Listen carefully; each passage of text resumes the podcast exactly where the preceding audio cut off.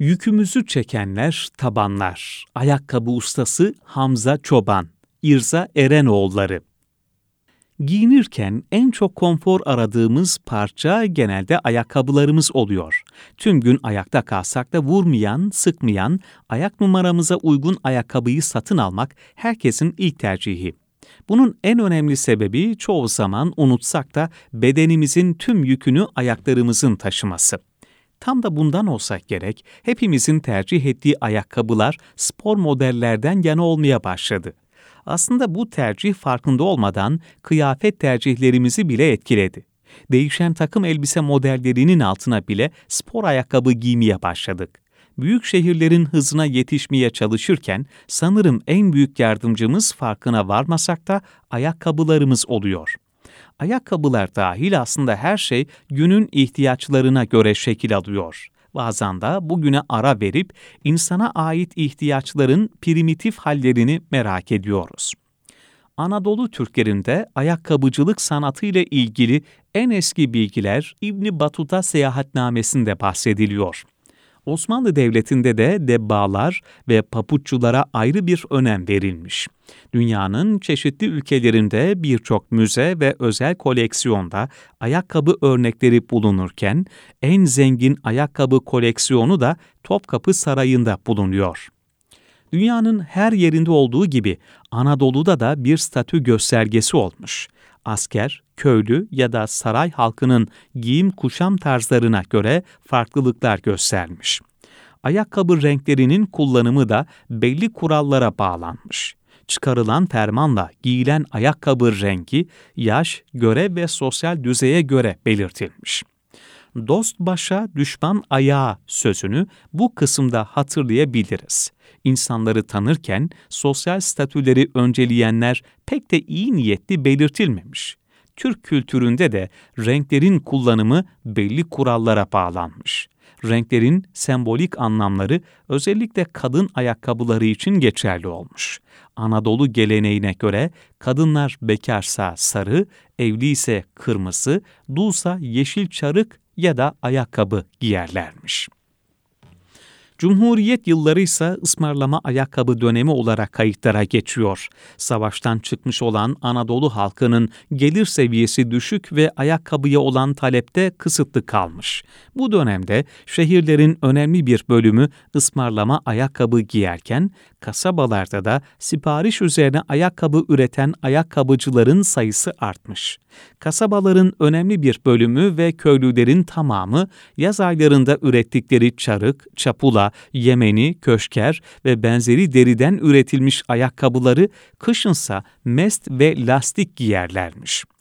Memleketin yüksek tabakasının ayaklarının rahatlığı ve zarafetini temin etmek için kunduracılık sanatını icra eden ustaların ve ayakkabı satıcılarının sayısı oldukça az ayakkabı usta ve satıcıları İstanbul başta olmak üzere Paris ve diğer moda merkezlerinden getirilen ayakkabı modellerini üreterek müşterilerin hizmetine sunuyordu. Şimdilerin unutulmaya yüz tutmuş zanaatlerinden ayakkabıcılık üzerine bir ustayla görüşmek istediğimde eski dükkanların hepsinin kapatıldığını fark ettim. Sorup soruşturduğumda yolum Fatih'te hala bu mesleği devam ettiren Hamza Usta'yla kesişti. Zeyrek mahallesindeki küçük dükkanında babasından öğrendiği mesleği sürdüren Hamza Usta'yla günümüz ayakkabı ustalığı hakkında konuştuk.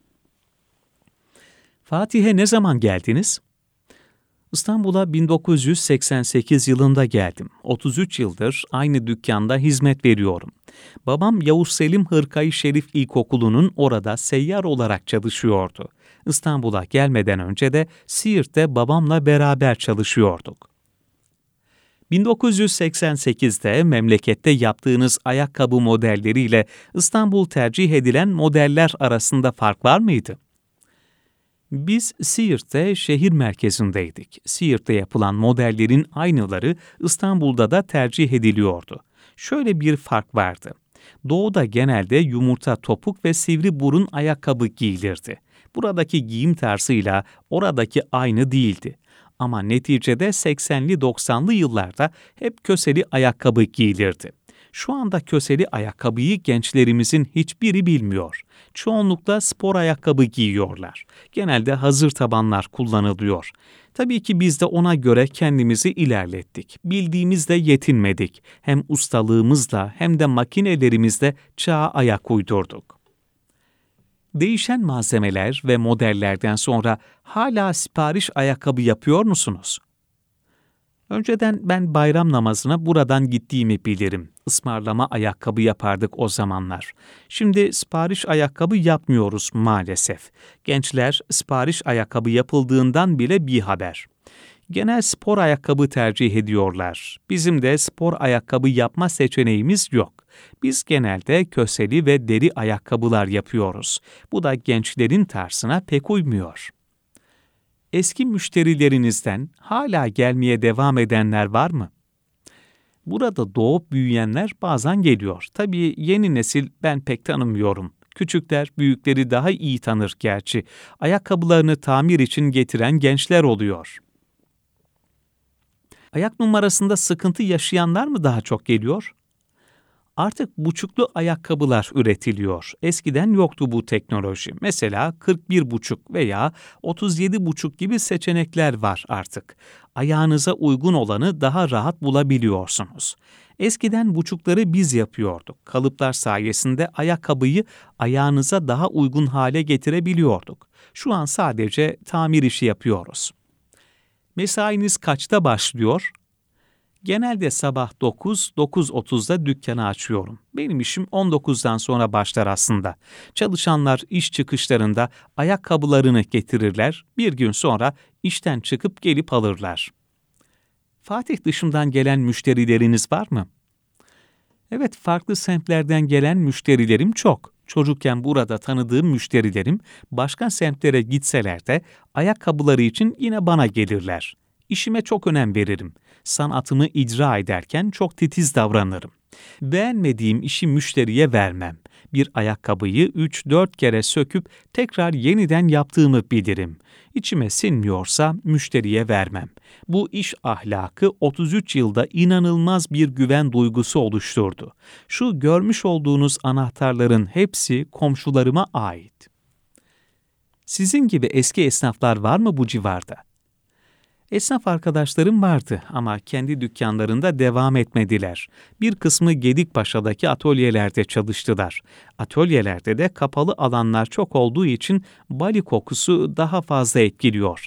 Bu sebepten dolayı çok genç yaşta arkadaşlarımın bir kısmını kaybettim.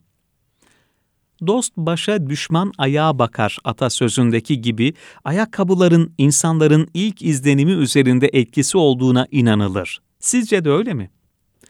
Bunun özellikle altını çizmek isterim. Müşterilerime hep aynı sözü söylerim. Gömleğin ucuzunu alın, pantolonun ucuzunu alın ama ayakkabının en kalitelisini tercih edin. Bu saydığımız elbiselerin ve vücudun bütün yükünü, ağırlığını yani kahrını çeken ayakkabıdır.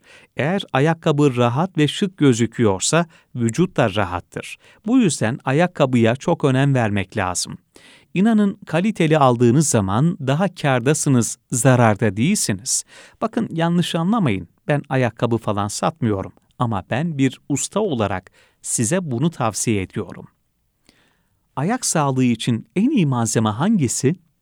Deri ter yapmaz, koku yapmaz, hem sağlıklıdır. Sağlıklı olmasının yanı sıra dayanıklıdır. Deri ayakkabının düzenli bakımını yaptırdığınız zaman uzun yıllar kullanabilirsiniz. Boyasını, bakımını aksatmadığı için 25 sene aynı ayakkabıyı giyebilen müşterilerim var. Fatih'te esnaf olmakla ilgili neler söylemek istersiniz? Ben Fatihli olmaktan gurur duyuyorum. Her yerde iftiharla söylüyorum. Fatih'in sınırları dışına çıktığım zaman diyorum ki memleketimden ayrıldım. Surlardan içeri girdiğim zaman diyorum ki Allah'ım şükürler olsun. Fatih'i çok seviyorum. Tekrar dünyaya gelsem yine Fatih'te yaşamak isterim. Fabrikalardan ya da başka memleketlerden çok teklif geldi ama kabul etmedim. Kendi dükkanımı seviyorum. İşimi burada devam ettirmek istiyorum. Kadir Has Üniversitesi açılacağı zaman esnaf olarak sevinmiştik. Ama okulun içinde her şey var, Lostra salonu bile. Bize pek bir hayrı olmadı. Yine de semtimiz için hayırlı olanı dileriz. Amerika'da bir tanıdığımız ayakkabıcılığı öğretmem için çağırdı. Bu zanaatı orada bilen ve devam ettiren kimse yokmuş. Özellikle çok istediler gidip orada mesleğime devam etmemi. Ama dediğim gibi bu semtten başka yerde yaşayacağımı sanmıyorum. Mesleğimi buradaki gençlere öğretmek isterdim. Ancak ne yazık ki çırak yetişmiyor. Onlar da haklı, hepsi okumak ve para kazanmak istiyor. Yakın zamanda durum biraz değişti. Önceden bu meslekte para kazanmak ancak bir aileyi kıt kanaat geçindiriyor. Şimdi öyle değil. Ben siparişlere zor yetişiyorum. Keşke yanımda yetişmek isteyen bir genç olsa, bu dükkan benden sonra da burada devam etse.''